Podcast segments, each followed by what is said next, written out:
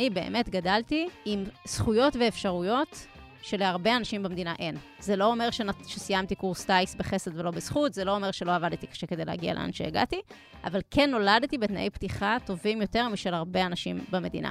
האם זאת סיבה לבוא ולעשות רפורמה במערכת המשפט שתפגע דווקא בזכויות של אותם אנשים הכי חלשים?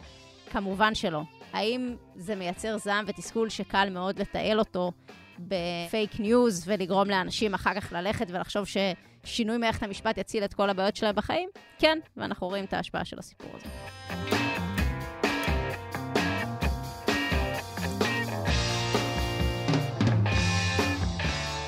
ברוכים הבאים למרקרים, פודקאסט סוף השבוע של דה מרקר. ההזדמנות שלכם לקחת פסק זמן ממחזור החדשות היומיומי ולצלול איתנו לאירועים, לאנשים ובעיקר לרעיונות מאחורי החדשות. כאן באולפן איתכם כמדי שבוע, גיא רולניק. שמענו בפתיח את שירה אטינג, טייסת מסוקי קרב במילואים, שהודיעה שהיא לא מתייצבת למילואים אם ההפיכה המשפטית עוברת. שלום שירה. אהלן. אז בוא נתחיל קודם כל, שירה, עם האירוע הבא. לפני כמה שבועות את uh, מתייצבת בהפגנה די קטנה של uh, פחות מ-200 איש, ליד הבית של uh, שר החינוך יואב קיש, שהוא גם uh, בעברו uh, טייס בחיל אוויר. את לוקחת את המיקרופון uh, ליד ומודיעה לו, מודיעה לציבור. כבוד השר, אני רוצה להמשיך את חיי כמו שהם. אימא, אזרחית פעילה, שומרת חוק, משלמת מיסים ומתנדבת למילואים.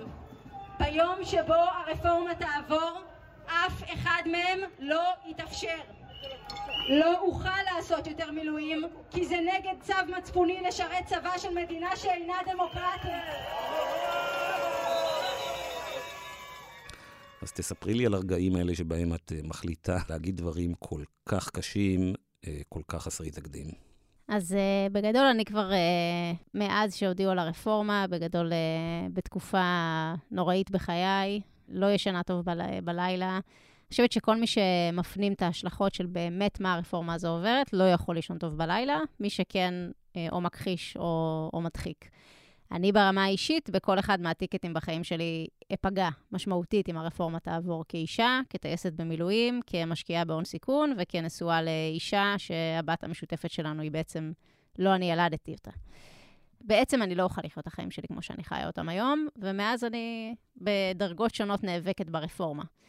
עכשיו, לצד זה, החשיפה הציבורית היא כן מקום שאני מכירה אותו, אבל אף פעם לא מקום נוח. אז uh, עד הבית של קיש בעצם, הייתי די מאחורי הקלעים, עד שהתקשרו אליי בבוקר ואמרו לי, תקשיבי, יש הפגנה מול הבית של קיש, עוד טייסים מבצעיים הולכים לדבר שם, עוד טייסים פעילים בעצם. אה, חשוב שיישמע קול של אישה, ובואי תדברי. התלבטתי והחלטתי שזה ממש לא הזמן לשתוק. אה, אני אלך ואדבר, והכל כמובן מהרגע להרגע. כתבתי את הנאום שעה לפני שדיברתי, עשיתי קצת עריכות במונית בדרך, אה, ושם פשוט הלב שלי דיבר אליו. ואמרתי, הייתה אז, זה היה לפני uh, המבול של עכשיו, של כל המכתבים וכל מה שראינו עם, עם הטייסות האחרות בחיל אוויר, ועוד טייסים שעשו כל מיני אקטים אמיצים. ואני פשוט אמרתי, למה נראה לו שהצבא ימשיך לתפקד כרגיל אחת והרפורמה עוברת? זאת אומרת, יהיה פה משבר ערכי כל כך גדול. טייסים לא ידעו שהם, שמי שנותן להם פקודות, הוא, הפקודות האלה הן ראויות. בכלל יהיה משבר חוקתי, זאת אומרת, אנחנו לא נדע אם בכלל לציית לממשלה או לבית המשפט, והם uh, ממשיכים לדור. את יודעת, הניתוח שהשמעת לנו עכשיו, שירה, אה, הנחת העבודה בו, כל השאלות שהעלית, הנחת העבודה בו היא שהציבור, או חלק גדול מהציבור, או טייסים, מבינים בדיוק על מה מדובר, ויש להם דעה מיודעת ומגובשת. כמי שמתעסק בנושאים האלה הרבה מאוד אה, שנים, אני יכול להגיד לך שרוב הזמן הציבור לא מתעניין בדברים האלה, בשאלות החוקתיות ובקרבות אה, בין פוליטיקאים על אה, הפרדת רשויות. אז את מניחה שכולם, או חלק גדול מהשחקנים הרלוונטיים, שותפים לידע, להבנה ולדעה שבאמת מדובר ברגע שבו ישראל חדלה להיות דמוקרטיה, הופכת להיות דמוקרטיה כקליפה ריקה ולא דבר מהותי. לא כולם מרגישים ככה ולא כולם מבינים את זה. כולל, אני מניח, גם אה, הרבה מהאנשים שמקיפים אותך. נכון. אני חייבת להגיד שגם אני לא מומחית לענייני משפט, לא הייתי בקיאה בפרטים של אה, איך אה, הפרד, הפרדת הרשויות בארץ אה, עובדת, על יתרונותיה וחסרונותיה, אבל אחת והרפורמה קרתה וראיתי יותר ויותר גופים מקצועיים מתנגדים אליה, אז אמרתי, רגע, שנייה, יש פה משהו שצריך להבין אותו לעומק, כי יש פה אירוע גדול, שאי אפשר לעמוד מנגד ולשתוק. ובסוף זה לא שעשיתי דוקטורט, זה לא שקראתי שלושה ספרים. אני חושבת שהיכולת של כל אזרח לחנך את עצמו בפרטים הקריטיים והחשובים, היא ממש קיימת ונגישה כיום. מפודקאסטים ועד חוקי בית ועד חברים שמבינים יותר ולהתקשר ולדבר איתם. תמיד אפשר להעמיק עוד, אבל אנחנו בסיטואציה שבה להיות במקום שאתה אומר, אני לא מומחה אז אין לי דעה, זה פשוט לא מוסרי. ואני חושבת שבסוף כשאתה מסתכל לעומק ומבצע את הכמה צעדים האלה שאמרתי לעשות, התמונה היא די בהירה. ברור שרפורמה למערכת המשפט יכולה לעשות טוב, ברור שבעבר נעשו עוולות ונזקים, שמאז גם הרבה מהם שונו, אבל ברור שיש חוסר אמון בחלק גדול מהציבור וצריך לפתור את הבעיה הזאת. ולצד זה ברור שהרפורמה הזאת היא לא קבילה בשום uh, קנה מידה. ואתה לא צריך להיות uh, דוקטור לפיזיקה כדי להבין שפסקת התגברות ב-61 היא מסוכנת ומבטל את הרשות השופטת, או שמינוי פוליטי של שופטים הוא, הוא יחרב את המערכת בגדול מההתחלה ועד הסוף. אז, אז, אז אני באמת קוראת לכל מי שמרגיש שהוא לא מספיק מבין, לעשות את הכמה צעדים הפשוטים האלה ולפתח דעה, והיא גם יכול להיות דעה שתומכת ברפורמה. אבל חייבים להבין איפה, איפה עומדים אל מול הסיפור הזה. טוב, אנחנו מיד נדבר בהמשך על מהם מקורות האינפורמציה של אנשים, והאם באמת אנשים אה, מעוניינים אה, בעובדות, או שהם רק מעוניינים אה, לחזק את אה, דעותיהן הקדומות. אבל לפני שנלך לשם, אני עדיין רוצה לחזור לרגע הזה שאת עומדת אה, מול ביתו של יואב קיש ומודיעה לו, ואת יודעת שמצלמים, וזה עולה לרשתות. את מודיעה לו שאת מפסיקה לעשות מילואים אם זה עובר. אני רוצה להבין את ההתלבטות, הרי גם היה, יש גם סיבות לא לעשות את זה, כי הרי יש גם ערכים אה, שעליהם גדלת בבית שלך ובצבא, לא פחות משמעותיים, שאם קוראים, אז אה, באים. וסרבנות שירות זה לא דבר שחשבת אה, לעשות אותו. אז אני רוצה קצת להבין מה היה ההתלבטות, מה הייתה הדילמה, מה היו הפחדים אולי. אז התלבטות קיימת. היא קיימת אצל כולם, גם אצלי. ואני יכולה להגיד שבחיים שלי לא חשבתי בכלל שאני אהיה בפוזיציה שמדברת על להפסיק לעשות מילואים ברצוני בגלל משהו שקורה במדינה. אני בסך הכל בן אדם שיש לו דעות, אבל... את אוהבת אני, לעשות מילואים. אני מתה על זה. אני גם, אני עושה את זה פעם בשבוע-שבועיים. אני, חשוב לי להיות בבית ספר לטיסה, חשוב לי שאישה תהיה בבית ספר לטיסה. אני אוהבת לטוס, אני אוהבת להדריך טיסה, זה חלק מהזהות שלי. ובאמת, אה, אני רואה את עצמי עושה, עושה מילואים עד גיל הפרישה, למרות שיש אנשים בחיים שלי שפחות מרוצים מזה, ש, שזה מה שאני עושה. וזה באמת נורא מעמיס על החיים. ואני חושבת שיש סיבות טובות ללא לצאת בקריאה שיצאתי בה. ביניהן, העניין של לערב צבא ופוליטיקה, והעובדה שזה נכון שאם היום אנחנו שולפים את קלף המילואים, בעתיד, בכל ויכוח, סביר להניח שאיזשהו צד ישלוף את הקלף הזה שוב. ולכן אני חושבת גם שצריך ומותר להשתמש בו רק אחת וחוקי המשחק משתנים. וזה בעצם מה שקורה פה. עכשיו, אני אגיד גם דבר שהוא אולי קצת יותר מורכב. זה לא כל כך משנה גם אם, אה, אם לא הייתי אומרת את האמירה הזאת, כלפי עצמי, לא כלפי חוץ, בגלל שגם אם לא הייתי אומרת אותה, אחת והרפורמה הזו עוברת, ובית המשפט לא מקבל אותה, אנחנו נכנסים לכאוס, שגם הרמטכ"ל וגם חיל האוויר צריכים להחליט למי הם מקשיבים. ככה שבכל מקרה, כל אחד מהטייסים או מהמשרתים האחרים במדינה היו צריכים להחליט מה הם אה, עושים והאם הם באים למילואים, ולרוב האנשים לא קל בכלל להחליט מה הם עושים בסיטואציה כזו. ויותר מזה, אני בכלל לא יודעת אם ייתנו לי להמשיך לשרת. זאת אומרת, בעיניי, אחד הדברים הכי מהירים שיקרו אחת והרפורמה עוברת, זה חוק ביטול בג"ץ אליס מילר. ותודה שירה ושלום. כן, אז בריאיון אה, שהיה בערוץ 12, נדמה לי, אה, נשאל אה, שמחה רוטמן ספציפית על בג"ץ אליס מילר, ובאמת אחת ההתבטאויות, היו לו הרבה התבטאויות מדהימות. מה שבטוח אני לא רוצה שהוא יעשה, שהוא יגיד, mm, היא נראית כמו הבת של השכן שלי, מגיע לה, היא נחמדה, בוא ניתן לה. ככה אתה חושב שהחליטו. ודאי. מה הרגשת שראית שאומרים שאליס מילר התקבלה כי היא נחמדה? זו אמירה שבגדול היא שומטת את הקרקע מתחת לזהות שלי במדינה הזאת. אני יודעת שהחיים שלי השתנו בזכות הבג"ץ הזה. אני יודעת שגם נשים שלא הלכו להיות טייסות או לא הלכו... הבג"ץ הזה בעצם פתח את כל תפקידי הלוחמה אה, בארץ בפני נשים, אז גם נשים שלא היו לוחמות בצבא, זה, זה בעצם שינה את החיים שלהם. זה שינה את המעמד של הנשים במדינת ישראל, זה גם הפך את היחידות הטוב, הצה"ליות שבהן יש נשים. בגדול לטובות יותר. זאת אומרת, תשאל היום את מפקד חיל האוויר מה הוא חושב על שילוב נשים, הוא יגיד לך שהוא תומך והוא מחפש איך לעשות את זה בצורה אה, יותר נרחבת. ואני כמובן תומכת גדולה של הסיפור הזה. אה, ואין לי ספק שאת הבג"ץ הזה, שהוא בג"ץ שנלמד במיטב הפורומים וכתוב בספרי ההיסטוריה, זה בג"ץ שכל כך הרבה מחשבה וכל כך הרבה ערכים נמצאים מאחוריו, שלבוא ולבטל אותו במין אמירה רדודה של היא פשוט הייתה נחמדה, לבטל את כל המשמעות שמאחוריו, אה, באטימות רגשית כזאת. אני מדמיינת את העתיד שלי ואני אומרת, מה, מה עוד צפוי לי כאישה במדינה הזאת? כשאת שומעת את uh, שמחה רוטמן אומר את זה על, uh, על טייסות ועל בג"ץ, uh, את מרגישה שהוא מייצג את עצמו, מייצג קבוצה קטנה באוכלוסייה, או שאולי את חוששת שאולי הוא פה להרבה מאוד אנשים שאנחנו לא ערנים לזה שזה מה שהם חושבים? חייבת להגיד לך שאני לא מספיק יודעת. זאת אומרת, ברור לי שהוא לא מייצג רק את עצמו, והוא פה לקבוצה שחושבת שנשים צריכות אה, לא להיות בצבא. אה, יש קבוצה כזאת אפילו יחסית קולנית, אני לא זוכרת משמע, אבל שממש פועלת כדי אה, להוציא נשים מתפקידי לחימה, אז אין ספק שהוא לא מייצג רק את עצמו. להגיד לך מה הגודל של הקבוצה הזאת באוכלוסייה, אה, אני לא יודעת. יצא לך להיתקל באופן אישי, לא הערה כזאת שהיא קיצונית אולי, אבל בתגובות מהספקטרום הזה, מהעולם הזה? יצא לי להיתקל בקורס טיס בטייסים של הדור של פעם, שהיה להם קשה להתמודד עם זה שיש נשים בסביבה המקריסטית הזו. איזה אמירות שמעת? אה, את אחלה, אבל נשים לא צריכות להיות טייסות. היו כאלה אמירות. זה היה ממש ממש אמירות, uh, היוצא מן הכלל שאינו מעיד על הכלל. כלומר, עלבונות ממש לא חטפת. לא, עלבונות לא. בחיל אוויר. אני כן חושבת שחיל אוויר מבחינתי נמצא ממש בווקטור של שיפור.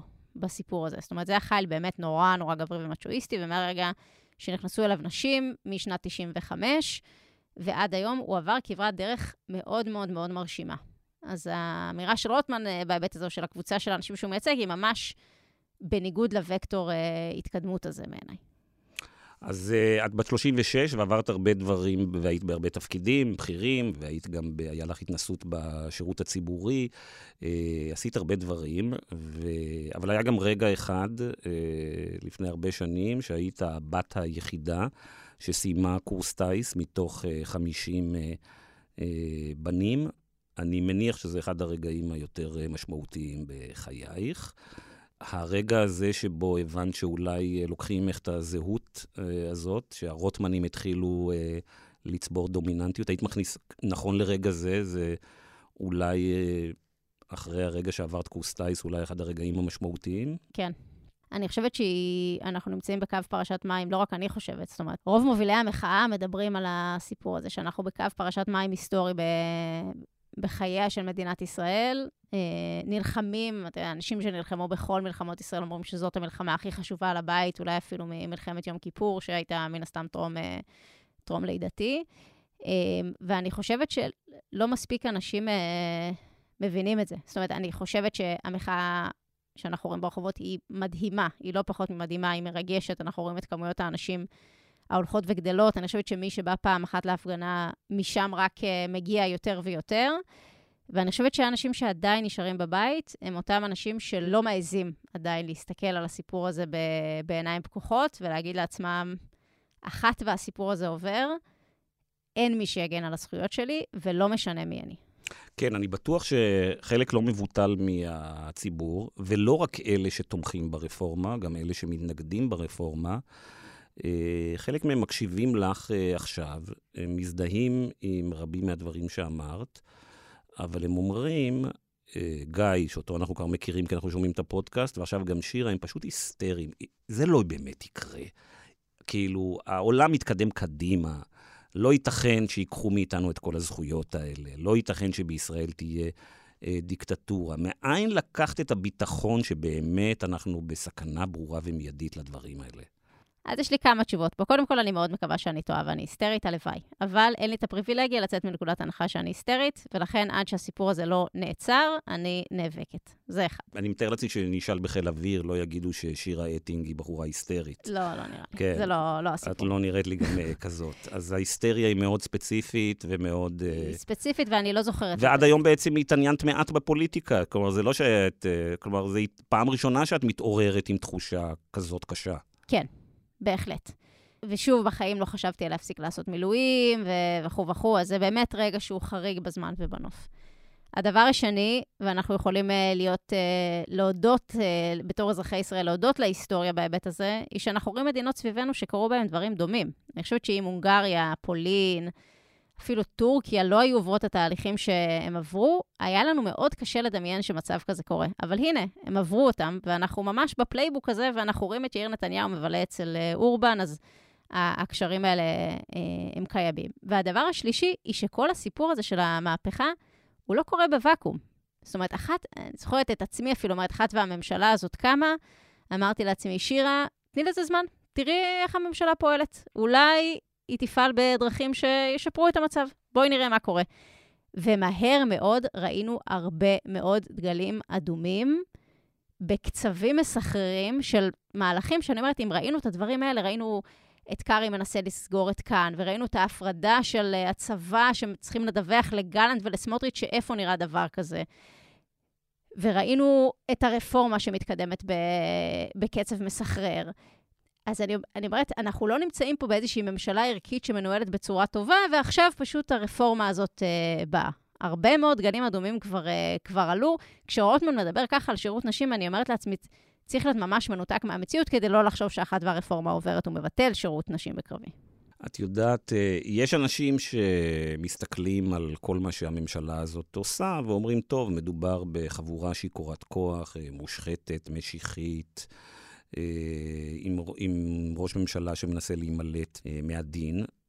אבל יש אנשים שאומרים חלק מהדברים האלה, אבל גם מנסים להבין את הצד השני. את יכולה גם, יש לך איזו הבנה או אמפתיה מסוימת לחלק מהאנשים שדוחפים את הדברים האלה ומנסה להבין מאיפה הם באים? כן, התשובה היא כן. אני גם חושבת שזה חשוב. אז אני מנהלת שיחות, יש לי משהו כמו ארבעה חברים, חברים סלש קרובי משפחה, שהצביעו לממשלה הנוכחית ו/או תומכים ברפורמה. ויש לי דיונים נוקבים איתם. זה נורא קשה, זאת אומרת, יש כאלה שהחברות שלי איתם נפגעה, ממש נפגעה מהסיפור הזה, ויש כאלה שלא. ואני חייבת להגיד שיש מקומות בהם נפקחו עיניי. זאת אומרת, אני, גם קודם כל, אחד הדברים שאני ממליצה, זה כן לנהל שיחות עם הצד השני, כי אני חושבת ש... גם במחנה שלנו וגם במחנה השני, הכי קל זה לעשות דמוניזציה ולשלול uh, כל טיעון, ו, ויש דברים שאנחנו צריכים לדעת שהצד שתומך ברפורמה uh, בא איתם, ואנחנו צריכים להבין את, ה, את הכאב הזה. זאת אומרת, אני רק היום, כשאני מרגישה כזה חוסר אונים, מבינה רגשית מה שאנשים בהתנתקות עברו. לא הצלחתי להבין רגשית את הסיפור הזה בעוצמות האלה. עכשיו, ההתנתקות והרפורמה, זה, או ההפיכה, זה דברים שונים uh, בתכלית. בהתנתקות לא היה עניין של, היה בעצם הסכמה של שלושת הרשויות שהדבר הזה צריך להתבצע, ממשלת ימין אישרה אותה, בנימין נתניהו הצביע בעד, וכו' וכו' וכו'. ובכל זאת, עקרו שם אנשים מהבתים שלהם. Uh, הם הרגישו שאין אף אחד שעוצר את הסיפור הזה, לא היה משאל עם לסיפור הזה. אז זאת אומרת, תחושתית, אני יכולה היום להבין אנשים שהיו בסיטואציה הזאת. זה דבר ראשון. דבר שני, אני מבינה שבמשך עשרות שנים במדינת ישראל, השופטים לא ייצגו את uh, הרבה חלקים מהעם. הם עדיין, אגב, לא מייצגים מספיק, למשל, את האוכלוסייה הערבית, ואין מספיק נשים שם, אבל... ו- ונעשו תיקונים מאוד חשובים uh, בזכות גדעון סער, וגם איילת שקד שהובילה מהלכים. אבל אני כן יכולה להבין הרבה שנים במדינה שבה uh, היה ציבור שהרגיש שמערכת המשפט לא מייצגת אותו ולא תהיה שם uh, לטובתו. אלה הדברים המרכזיים שאני יכולה להבין. העניין של ההתנתקות קיים, אבל הוא קיים אצל קבוצה מובחנת ולא גדולה מאוד באוכלוסייה. העניין בבית המשפט העליון גם קיים, גם לא, לא המו, חלק גדול מהאוכלוסייה, אנחנו רואים את זה בסקרים, שואלים אנשים, אפילו היום, האם אה, תיקונים בבית המשפט העליון זה דבר חשוב לכם? ואתה רואה, אנשים אומרים, מדרגים את יוקר המחיה ונושאים אחרים הרבה מעבר לדבר הזה. באמת, לא, לא, הנושא של שינוי הרכב בית המשפט העליון הוא לא בער אצל חלק גדול מאוכלוסייה. ברור. מה כן בוער? תקני אותי מה שאת רואה. ההרגשה שיש פה אה, קבוצה שהיא אה, אה, יותר פריבילגית וקבוצה שהיא פחות פריבילגית. זה בעצם הדבר שהציבור היותר רחב, זה, משם באות הרגשות החזקים, משם, מזה שיש פה בחורות כמוך, נשים כמוך, אה, טייסת בהייטק, אוקיי? ויש אנשים בישראל שאין להם, שהם פחות פריבילגיים, והם לא נמצאים במקומות, והם לא נמצאים ביחידות העילית, ולא נמצאים בהייטק. וזה, נדמה לי, קורע יותר היום את העם. ללא ספק, אני מסכימה עם הניתוח הזה. אני גם אגיד שהרבה מהאנשים שבאמת הצביעו לגוש היום בממשלה כנראה לא עשו את זה בשביל שתהיה רפורמה במערכת המשפט. הפערים החברתיים שנמצ... שקיימים היום במדינה, הם אחת הבעיות הכי גדולות במדינת ישראל. האנשים, הממשלה שבשלטון, אני חושבת כבר כמה עשורים אה, בראשות הליכוד, לא עשתה מספיק כדי למנוע את הדבר הזה, וזה נשגב מבינתי שאנשים אה, בסוף בעמדות הכי חלשות ממשיכים להצביע לממשלה הזאת ולמפלגות שבעצם משאירות את האנשים שלהם אה, בעוני. אני חושבת שמוביליות חברתית היא אחד הדברים הכי חשובים שאנחנו צריכים להילחם עליהם היום. אני אה, פועלת חברתית לא מעט כדי שהדבר הזה יקרה, אם זה שנת שירות שעשיתי לפני שהתגייסתי בכפר נוער, ודרך עמותות שאני היום בוועד המנהל שלהם, שאת זה הן מקדמות, את הנושא הזה של מוביליות חברתית ושוויון חברתי. והכאב הזה של אותן אוכלוסיות הוא כאב אמיתי, ואני באמת גדלתי עם זכויות ואפשרויות שלהרבה אנשים במדינה אין. זה לא אומר שסיימתי קורס טיס בחסד ולא בזכות, זה לא אומר שלא עבדתי קשה כדי להגיע לאן שהגעתי, אבל כן נולדתי בתנאי פתיחה טובים יותר משל הרבה אנשים במדינה. האם זאת סיבה לבוא ולעשות רפורמה במערכת המשפט שתפגע דווקא בזכויות של אותם אנשים הכי חלשים? כמובן שלא. האם זה מייצר זעם ותסכול שקל מאוד לתעל אותו בפייק ניוז ולגרום לאנשים אחר כך ללכת ולחשוב ששינוי מערכת המשפט יציל את כל הבעיות שלהם בחיים? כן, ואנחנו רואים את ההשפעה של הסיפור הזה. אני מתרשם, אולי אני טועה, שהכעס הגדול על uh, אותן קבוצות פריבילגיות, הכעס הכי גדול הוא דווקא לא נמצא אצל השכבות הכי חלשות ואצל החרדים, אלא דווקא אל השכבות uh, שיותר קרובות, לה, אם נקרא לזה, לשכבות היותר פריבילגיות, שזה כמתחווי יד, אבל הם מרגישים שהם לא באמת יכולים. הם לא נמצאים שם ברובם, חלקם כן, לא נמצאים בהייטק, ששם נפתח, שפותח פערים אה, עצומים, והם פחות ביחידות העילית, והם פחות במוקדי הכוח באקדמיה ובכל המקומות האלה. ושם דווקא הכעס אדיר. ואגב, אמרת נתונים, אז דווקא בתחום האי-שוויון בישראל בעשר השנים האחרונות הוא בירידה, בהשוואה שבמקומות אחרים. אבל הכעס הולך וגובר. ב- בישראל. אני חושב שההייטק הוסיף לזה לא מעט, כי באמת בהייטק בשנים האחרונות, היכולת לצבור הון אה, ולהקים חברות ענק, באמת, בעיקר בשנים האחרונות, היה חסר תקדים בהיקפו.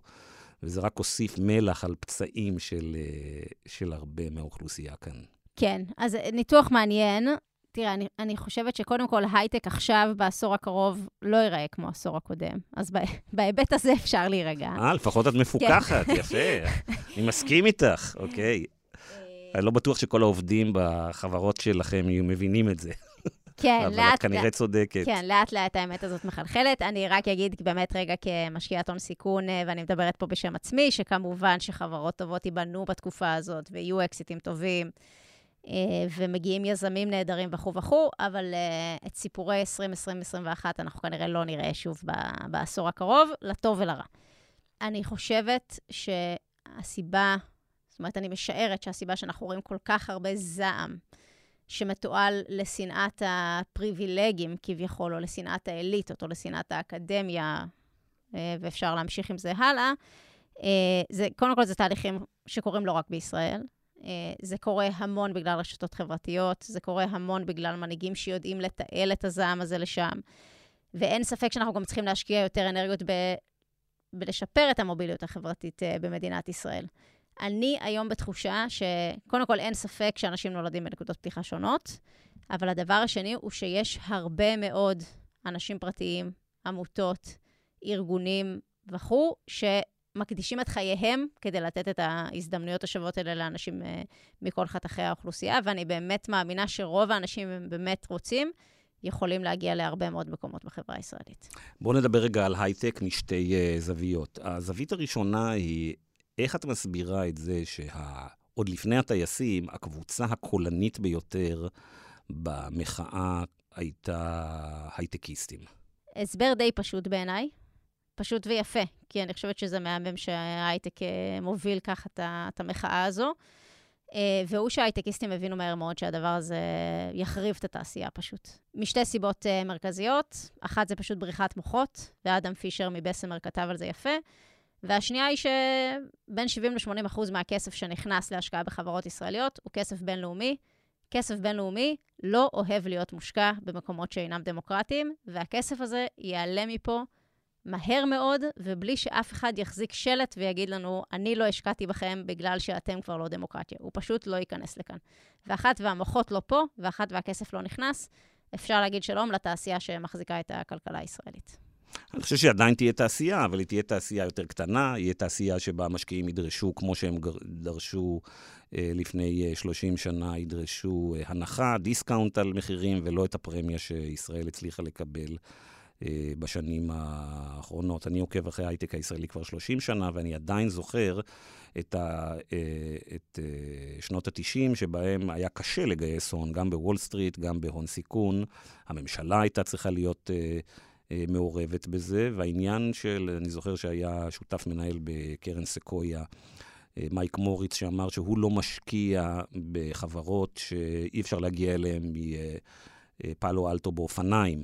ובאמת יותר נוח להשקיע בפאלו אלטו, או להשקיע איפשהו בבוסטון מאשר בישראל, והדבר הזה בעצם בעשר שנים האחרונות קרס.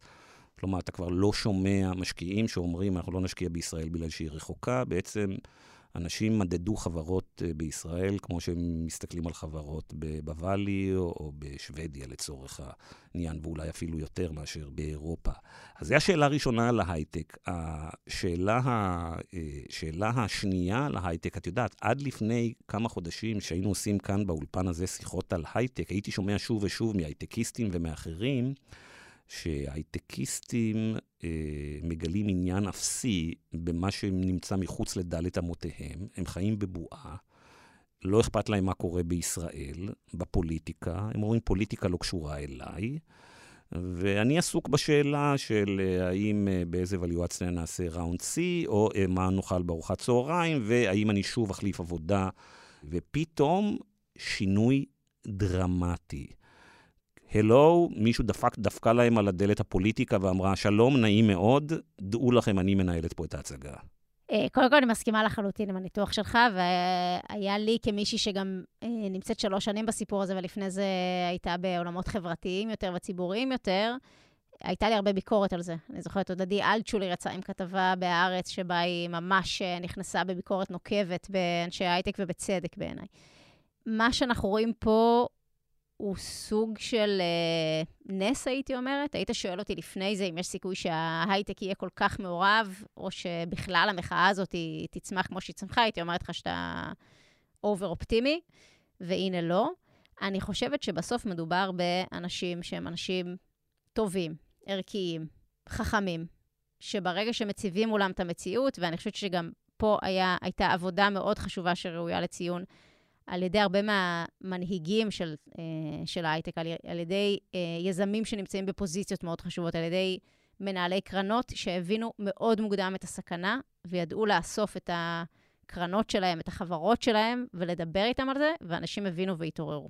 אם אנחנו חושבים כבר על היום שאחרי, בהנחה ש... ותכף נדבר על זה, בהנחה שאנחנו אה, ננצח את המערכה הזאת וישראל לא תהפוך ל... דיקטטורה, ונשב על השולחן הווירטואלי, ו...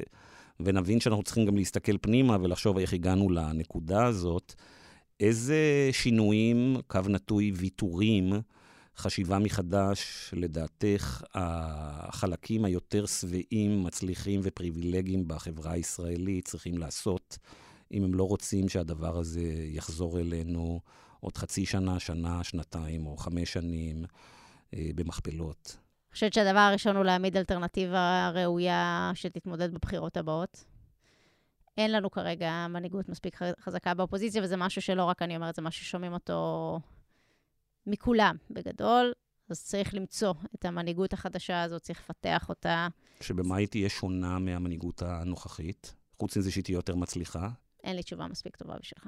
אבל את חושבת שיש כבר הבנה כזאת, שאנחנו צריכים משהו אחר. אני חושבת, ש... אני חושבת שאנשים אה, עד היום, אם אמרו, אני פשוט אלך להייטק ויעשה לביתי, הם מבינים שלעשות לביתך יש לזה מחירים ברמה החברתית, ואני חושבת שכולם יצאו, לא כולם, אבל מי שמעורב היום יצא מצולק מהסיפור הזה, ויבין שהוא לא יכול רק, אה, רק לעשות לביתו.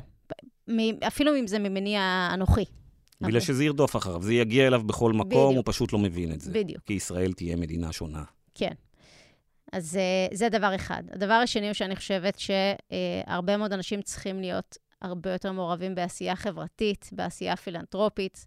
חושבת שאנחנו רואים את זה יפה, uh, דווקא מאנשים uh, דתיים יותר, ולא משנה מה עמדתם הפוליטיים. אני, אני חושבת ש, שאותם חבר'ה מעורבים חברתית בצורה יותר משמעותית מאיתנו.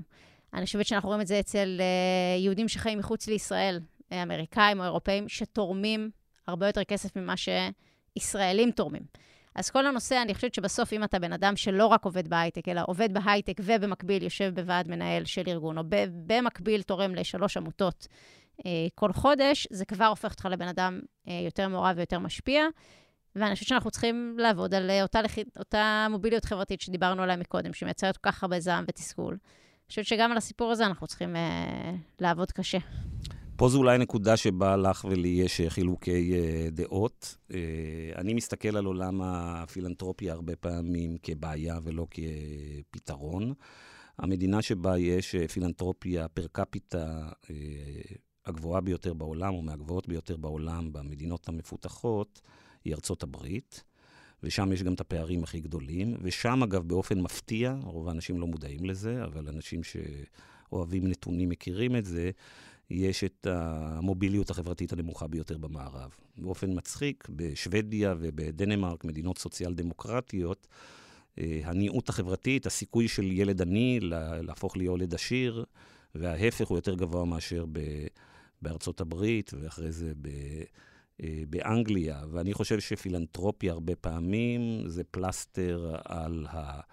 פצע על המחלה עצמה, ש... ושאת המחלה עצמה צריך לתקן בשינויים בכללי המשחק ובחוקים, שבאמת מטפלים ונותנים לאנשים uh, הזדמנויות, וצריך להיות פה מעורבות uh, הרבה יותר uh, משמעותית של כללי המשחק ושל החוקים כדי שזה יקרה. בפילנטרופיה לא משנים באמת את המציאות לאורך זמן, ואולי פילנטרופיה זה הרבה פעמים דרך של השכבות העשירות ביותר למרק את מצפונם, אומרים, אוקיי, נשאיר את מבנה הכוח בחברה כמו שהוא, אבל נקים שלוש עמותות, נתרום איקס אה, מיליונים, ונרגיש שאנחנו עושים את זה. ואגב, בקרב ראשי ההייטק הישראלי, גם בקרב קרנות ההון סיכון, אני מכיר לא מעט אנשים אה, חלקם אני מכיר טוב מאוד, שמאוד מעורבים ותורמים ויושבים בכל מיני ארגונים ועמותות ומכוני מחקר. ואני אומר להם כבר הרבה שנים שזה לא מספיק, כי צריך שינוי בכללי המשחק. אף פעם לא ניחשתי שזה יתפוצץ לכולנו בפרצוף בדרך הזאת, והשאלה שלי, האם את מרגישה שהטראומה היא מספיק משמעותית, שאם מחר בבוקר יהיה פתרון, לא נחזור תוך כמה חדשים למקום שבו היינו לפני חצי שנה? אני חושבת שהמציאות לא תיתן לנו. אנחנו לא uh, נקום בוקר אחד, הרפורמה עברה ויש ממשלה של uh, אנשים uh, ערכיים שמחפשים לעשות לטובת הכלל. הממשלה הזאת פה לארבע שנים הקרובות, גם אם כנראה גם אם הרפורמה הזאת תיעצר, אה, אנחנו נמשיך להיאבק ולהיות ברחובות כנראה כל הארבע שנים האלה, כי כל יום יבוא איזה משהו אחר, ירצו לסגור את כאן, או ירצו לעשות משהו אחר, אנחנו נצטרך להיות מאוד מאוד מאוד אקטיביים. אגב, למה כאן, למה סגירת תאגיד השיד, השידור הציבורי היא עבורך אה, דגל אדום כזה משמעותי? כי היא ממש חלק מה playbook של איך להפוך מדינה דמוקרטית לדיקטטורה. וראיתי איזה פוסט מצחיק uh, מיד אחרי שקארי יצא עם היוזמה הזאת, שאמר, uh, לא כל דבר טוב חייבים להרוס. אני חושבת שאם את התאגיד היו סוגרים לפני uh, עשור, לפני שהוא עבר את הרפורמה המקיפה שהוא עבר, עוד היה לזה איזושהי הצדקה. אבל אני אומרת, צמח פה ערוץ תקשורת כל כך יפה, שעושה דברים כל כך יפים. את צופה בכאן. כן, שנותן תקווה לכל כך הרבה יוצרים מקומיים, שהוא יחסית א-פוליטי לערוצים האחרים שקיימים פה. אז לבוא ולסגור אותו זה מבחינתי אה, ממש אה, דגל אדום. מה הרגשת כאשר הם הודיעו לפני שבועיים שמעביר, שהם אה, מגייסים את איילה חסון להגיש חמש פעמים בשבוע תוכנית חדשות מרכזית? שאלה קשה, אני יודע. כן, תראה, זה, זה מהלך, אני חושבת, מתבקש מהצד שלהם. אני כן אגיד שבמקום מסוים אמרתי... כטייסת מסוקי קרב, את יכולה להבין את ההיגיון. כן, בדיוק. אני... הם עשו ניתוח אסטרטגי עמוק של הסיפור והחליטו להביא אותה. אני כן אגיד שאולי במקום מסוים זה משהו שמציל את הערוץ, ואני אסביר. אני חושבת שלמשל בית המשפט, אה, העליון או מערכת המשפט באופן כללי, הייתה שנים רבות מדי סגורה בתוך אה, עצמה באופן יחסי, ולא קיבלה ביקורת ולא השתנתה. לא באופן גורף, היו רפורמות וכו' וכו' וכו', אבל אני חושבת שאתה מבין את הנקודה. פה בסיפור הזה הם פתוחים. הגיעה כתבת עם אג'נדה מאוד מאוד מאוד ברורה. אה, ועכשיו אי אפשר להגיד שהערוץ הזה הוא רק שמאלני או רק מקדם אג'נדות מסוימות. ועכשיו בואו נראה איך היא תהיה וכמה רייטינג יהיה לה, וזה יהפוך אולי להיות יותר ערוץ של העם. אני מעדיפה את כאן יחד עם איילה חסון מאשר את ערוץ 14. כן. וחוץ מערוץ 14, יש לנו גם ערוצים 12 אה, ו-13. הזכרת את הרשתות החברתיות. וכבדרך אגב, אמרת שאת חושבת שהגענו למצב הזה בעולם ובישראל, לקיטוב הזה, לחוסר היציבות הפוליטית הזאת, כתוצאה מרשתות אה, חברתיות. עד לפני כמה שנים, הרשתות החברתיות, הן חברות הייטק מאוד גדולות, היו נערצות בת הייטק ובהון סיכון. בהייטק, בגלל שזה היו החברות הכי גדולות והלקוחות הכי חשובים. ובהון סיכון, בגלל שאלה החברות שלהם, קרנות ההון סיכון, שאפו וחלמו למכור את הסטארט-אפים שלהם.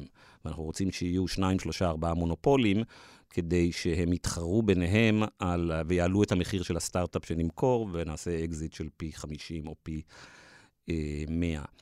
אה, אז היית מאוד ביקורתית כלפי רשתות חברתיות, וכשאת מסתכלת על, אה, על השנים האחרונות, יש איזה רגע שבו הבנת שרשתות חברתיות הן לא הפתרון, אלא הן הבעיה? אני חייבת להגיד שאני ברמה אישית אף פעם לא הייתי פריקית של רשתות חברתיות. אה, המון שנים לא היה לי פייסבוק, גם היום אני רק בפייסבוק, אין לי אינסטגרם ואין לי טיק טוק, וגם בטוויטר אני כמעט ולא פעילה. פייסבוק זה מספיק גרוע. נכון, אבל אני שמחה להגיד שאין לי את זה על הטלפון לפחות. וואו, אוקיי, כן, זה אני... יפה, זה משמעת. מאוד. אני, אני מתייחסת לרשתות חברתיות כמו junk food, בגדול. ממש צריך להגביל את הסיפור הזה, אה, וצריך לצרוך את זה במידה. אה, ואגב, אני גם לא ישנה עם טלפון בחדר שינה. אז לפני שאני הולכת לישון, וכשאני קמה, אין, לא וואטסאפים ולא פייסבוקים וכו', ואני ממש... אה, זה טיפ ככה, שאני ממליצה לכל אחד לממש. אני חושבת שמיכה גודמן מדבר על זה מאוד מאוד מאוד יפה, על, אה, במהפכת הקשב ובכלל על ההשפעה של uh, רשתות חברתיות, ואני חושבת ששם, כשהתחלתי להאזין לו יותר, הבנתי יותר ויותר את הנזק שהרשתות החברתיות עושות, אבל אני חושבת ש, שכבר בהתחלה, כששמעתי על קיומה של פייסבוק, משהו שם uh, לא... זאת אומרת, היה לי ברור ש, שיש בזה גם הרבה רעל והרבה דברים רעים, זה לא שמההתחלה זה היה נראה לי... הדבר הכי טוב עלי אדמות. אפילו שלמשקיעים זה עשה הרבה מאוד כסף. כן, אז uh, פייסבוק יש בה הרבה רעל, אבל היא גם חלק מאוד משמעותי, בה... זה לא רק פייסבוק, זה ecosystem אה, שלם, וככה גם גו... בתוך גוגל יש את יוטיוב, בתוך פייסבוק יש את וואטסאפ, יש פה שורה של חברות, בכלל, ויש את אה, אה, ענף הגיימינג שהוא אדיר, שהוא לא שונה מהותית מזה, שגם הוא מבוסס על אה, התמכרויות, ויתרה מזאת, חלק הולך וגדל מההייטק בעשור האחרון. מכיל המון מסוג הרעל הזה, אוקיי? זה לא רק פייסבוק וגוגל. והשאלה שלי היא, עכשיו שאת אה, כמנהלת אה, השקעות בחברת הייטק, האם את חושבת שהפוליטיקה והמחשבות של מה קורה שם בקצה, החברה הזאת מוכרת את השירותים האלה והאלה לחברת הייטק אחרת, ובקצה, מה המוצר, והאם את חושבת שבעתיד או בהווה, את וחברים אחרים שלך בהייטק תשאלו את עצמכם עוד שאלה, שאתם הולכים להשקיע באיזה חברה, גם על ההשלכות שאולי יש לדבר הזה השלכות חברתיות ופוליטיות? התשובה הקצרה היא כן. אני גם אגיד שאני היום בווינטג' שהיא קרן ג'נרליסטית ומשקיעה בכל אה, הסקטורים שלא עושים רע, אנחנו לא נשקיע לא. לא בהימורים ולא בנשק ולא ב offensive cyber, אבל אנחנו כן נשקיע בחברות גיימינג וכן נשקיע ב... ברשתות חברתיות. אני אישית מובילה את תחומי האקלים והבריאות, זה מה שמעיר אותי בבוקר, יותר מהאם חברת אה, גיימינג תעשה יותר כסף. זה אני כשירה ברמה האישית.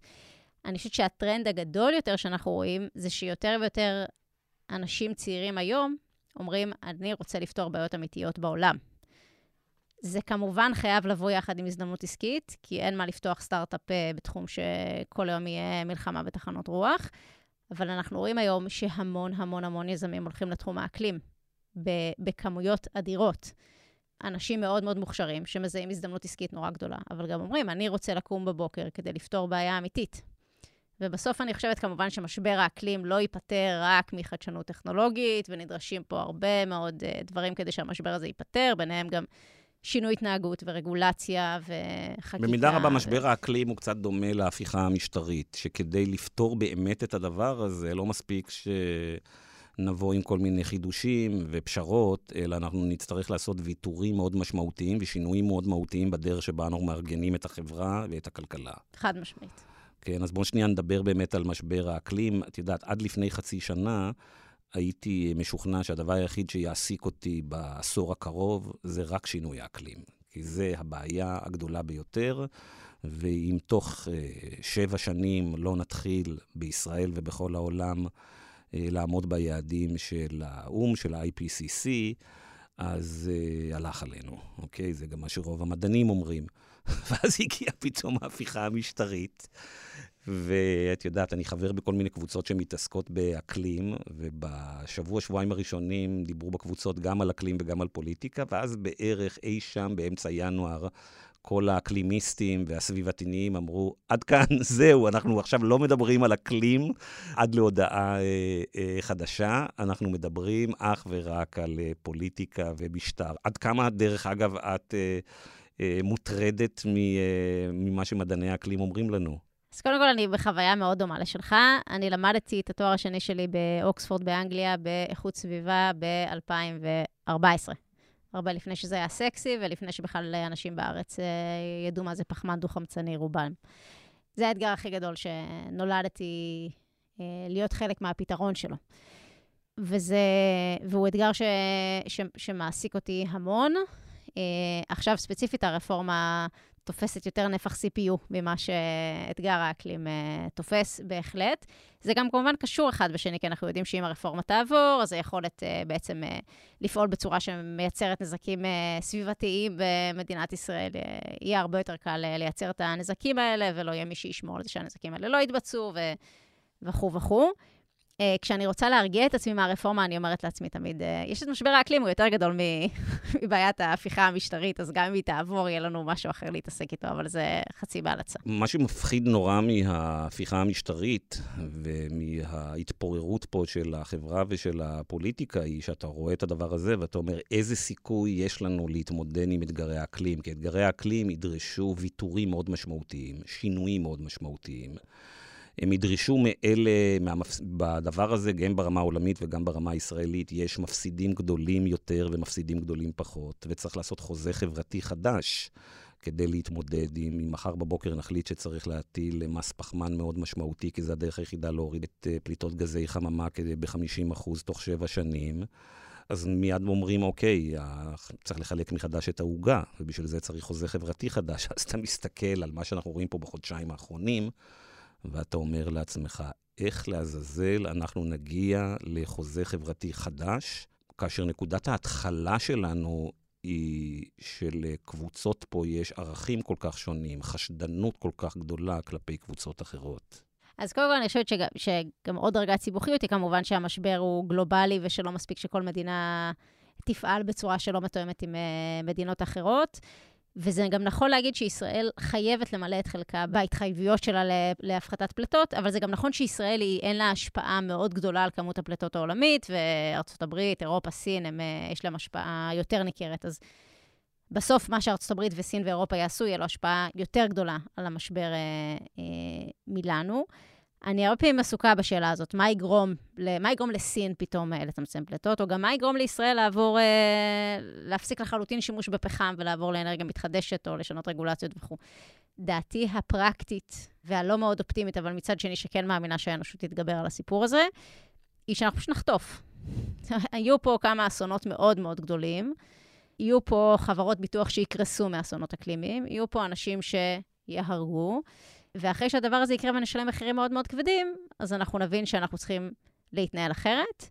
אנחנו נעשה שימוש בכמה שיותר טכנולוגיות שנוכל, כי תמיד הכי קל ללכת לפתרונות הטכנולוגיים, ואחת ונראה שזה לא מספיק, אז אנחנו גם נגיד לאנשים שהם יצטרכו אה, להתנהל אחרת. יכול להיות שהמשבר הפוליטי, המשבר החוקתי, ואולי גם המשבר החברתי שאנחנו דוהרים אליו, אה, כרגע יהיה רק uh, תרגיל ביבש לקראת סוג המשברים הפוליטיים שיקרו בכל העולם, אם אנחנו נמשיך לדהור בכיוון של uh, להתעלם ממשבר האקלים ולא לעמוד ביעדים של פריז וגלסגו. את אגב אופטימית שאת חושבת שהאסונות האלה יקרו ברגע, האסונות הגדולים יקרו בנקודה שבה עוד אפשר לתקן. נכון. יכול להיות שברגע שמתחילים האסונות הגדולים, כבר עברנו את הנקודה שזה מתחיל, כמו שהמדענים אומרים, שזה מתחיל להתבדר, ואז הרבה יותר קשה אה, לעמוד ב, באותן אה, אה, מגבלות פלנטריות, אה, כמו שקוראים לזה, שזה לא רק אקלים, אלא זה עוד שורה ארוכה של, אה, של דברים. בואו נדבר רגע פרקטית על ההפיכה, ובזה אה, נסיים.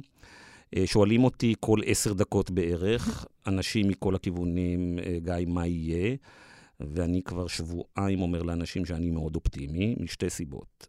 סיבה אחת היא שאני רואה התגייסות ומעורבות של ציבורית שלא ראיתי מעולם. אני מתעסק בדברים האלה למעלה מ-30 אה, אה, שנה, וזה מדהים ו, אה, ומרגש. ואני חושב שהרוטמנים והיריב לוינים לא יודעים מאיפה זה בא להם. הם רואים שהשמאל לא עושה כלום כבר 30 שנה. השמאל עסוק רק בענייניו, והעניין הזה שמאות אלפי איש נחושים יוצאים לרחובות, לפי דעתי הם די בשוק. אני שומע שהחבורה הליברטריאנית, ימנית, לאומנית, בפורום קהלת, שתכננה את כל ההפיכה הזאת, בהלם מוחלט מזה שהכסף, שההון פנה נגדה. הם חשבו שההון יהיה שותף שלהם ברעיונות הליברטריאניים של להפריט הכל ולהוריד מיסים. אה, וכן הלאה, ואני רואה שהכוחות האלה עכשיו אה, מתחילים להבין שהם אה, מפסידים. ובנוסף לכל, כמו שאת אמרת, אני חושב שיש פה רגע די מדהים, שאנשים מתחילים להיות מעורבים בפוליטיקה, מה שהם לא עשו, ומזה אולי יצמח משהו אה, טוב. אז מה כן מטריד אותי, ולכן אני רוצה לשמוע אותך? אני בנקודת זמן זאת, הדבר שאני הכי חושש ממנו, זה שהמחאה נגד הרפורמה, או אנשים שינסו לייצג אותה, להלן הגנץ, הרצוג, אולי לפיד, יגיעו לפשרות, ואני חושב שפשרות זה הדבר הכי גרוע שיכול לצאת מפה, כי פשרה זה בעצם להכניס אותנו ל... לשיטת הסלאמי, ובעצם פשרה זה בעצם להתחיל לבשל את הצפרדע על חום יותר נמוך, באופן שנתעורר עוד שנתיים, שלוש, ארבע, ואנחנו נהיה בדמוקרטיה ריקה. ולכן אני חושב, אנחנו אסור בשום פנים ואופן אה, להתפשר, וצריך לעשות את כל מה שצריך כדי להגיע להכרעה יותר ברורה כאן. מה את חושבת? אני חושבת שמה שאנחנו צריכים לדרוש כרגע זה עצירה של החקיקה. שזה בקשה פשוטה וברורה, ולעשות רפורמה כל כך משמעותית בדהירה, זה פשוט מעשה חסר אחריות, לא משנה מה. עכשיו, מערכת המשפט בעוד איקס זמן מהיום, תהיה שונה ממה שהיא היום. הרכבת הזאת מבחינתי יצאה מהתחנה, ויקרו שינויים במערכת המשפט. אפשר לעשות גם שינויים שישפרו אותה, כמו בכל מערכת במדינת ישראל, ולכן אני מניחה שדברים ייראו אחרת. העניין, מה שאני אומרת, רוצים לשנות אותה, קודם כל עוצרים את החקיקה, ועכשיו עושים תהליך עומק שבמסגרתו מנסים לעגן את מגילת העצמאות. במסגרתו מנסים לייצר חוקה, ואם לא חוקה, אז מספר חוקי יסוד. במסגרתו רוצים לשנות את הרכב ועדת uh, מינוי שופטים, עושים את זה בצורה שהיא לא מייצרת רוב uh, לקואליציה. Uh, אה, זאת אומרת, יש פה הרבה מאוד שינויים שבסוף גורמי מקצוע צריכים לעבוד עליהם, אבל הם צריכים להתבצע בדרך מאוד מאוד מאוד אחראית, ולא בלחץ של זמן. תגידי, יש כבר טייסים, זו תהיה שאלה אחרונה, יש כבר טייסים, את מן הסתם חברה בהרבה מאוד קבוצות אה, וואטסאפ, אה, שקצת אה, נלחצו מהתגובות של אה, פוליטיקאים ושל אחרים, אה, שאמרו, תגידו, חבר'ה, אתם השתגעתם, איך אתם מערבים, איך הכנסתם צבא לתוך פוליטיקה? יש אנשים שזה, או שהאנשים שאת מדברת איתם הם נחושים היום אה, יותר ממה שהם היו נחושים לפני חודש או חודשיים? רואים אצל הט... הטייסים, וגם אני נמצאת בקבוצות שיש בהן לא רק טייסים. אז אני אדבר רגע על כל אוכלוסיית המילואים, כי אני חושבת שרואים את זה באופן אה, חותך, ב... לפחות בקבוצות שאני נמצאת בהן. כמובן שיש קבוצות גם ש...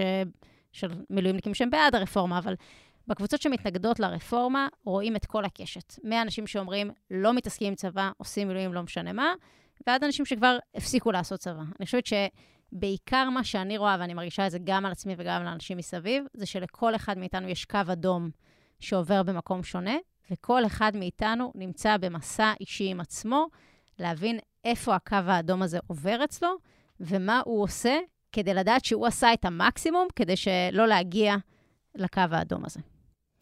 שירה אטינג, תודה רבה שבאת לאולפנינו. תודה רבה, היה מעניין מאוד וכיף. ואנחנו מאחלים לך אה, שלא תצטרכי לוותר על ההובי שלך, שאת הכי אוהבת לעשות אותו, וזה פעם בשבוע לטוס. תודה רבה, מצטרפת לאיחול.